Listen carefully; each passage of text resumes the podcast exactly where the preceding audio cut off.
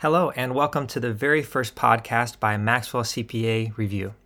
I am Kyle Ashcraft, and I'm the founder of Maxwell C P A Review. I scored a ninety and above on all four C P A exams, so I decided to create learning content to help people pass the C P A exams as well. So this podcast is going to be short lessons from the B E C exam. So each brief lesson, we're going to talk about something like product costs or manufacturing overhead and give slide examples, just something that you can daily be preparing for the C P A exam with. So for this first lesson, we're going to talk about an intro into cost accounting.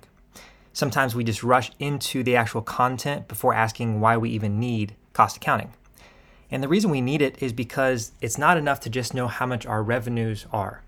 We need to know how much our costs are, because gross profit and net income are really important indicators of a company beyond just revenue, and we can't figure them out unless we're properly accounting for costs. So cost accounting primarily refers to manufacturing companies, companies that are actually creating a product.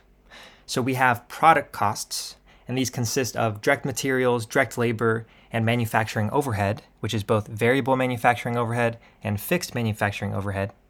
And so the direct materials and direct labor are directly traceable to the product. They're very easy to figure out how much they are. But overhead is not as easy to trace. So materials, you can tell how much you've spent. Direct labor, you can tell how many hours you've had. But with overhead, such as for rent or for utilities expense, it's not so easy. So we're going to have to allocate that overhead. The important thing with these three product costs is that they are known as inventoriable costs, meaning that we record all of the costs to inventory accounts until we sell the products. Once we sell the products, we move the cost out of the inventory accounts and into cost of goods sold expense account. So those are the product costs. Those are different from the period costs. So period costs are the costs that are not associated with manufacturing products, such as the salary for a marketing manager or the salary for an accountant. So here, instead of waiting until we actually sell the units, we're going to expense them as incurred. So every time that you're paying your accountant, you're not going to wait until you sell a product, you're just going to directly record that expense. So when these are recorded as expenses, they get recorded to general and administrative expenses on the income statement.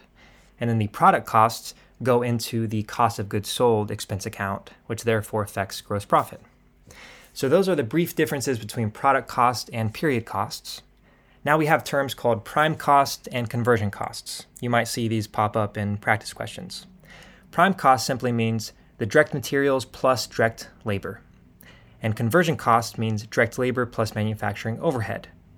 So in summary, our product costs are direct materials, direct labor, and manufacturing overhead. We have to record the costs into inventory accounts until we sell the products, and then we move the cost to the cost of goods sold expense account. Period costs are costs not associated with creating a product. So these are expensed as incurred. So I hope that you've gained something by listening to this podcast by Maxwell C P A Review. Thanks for listening.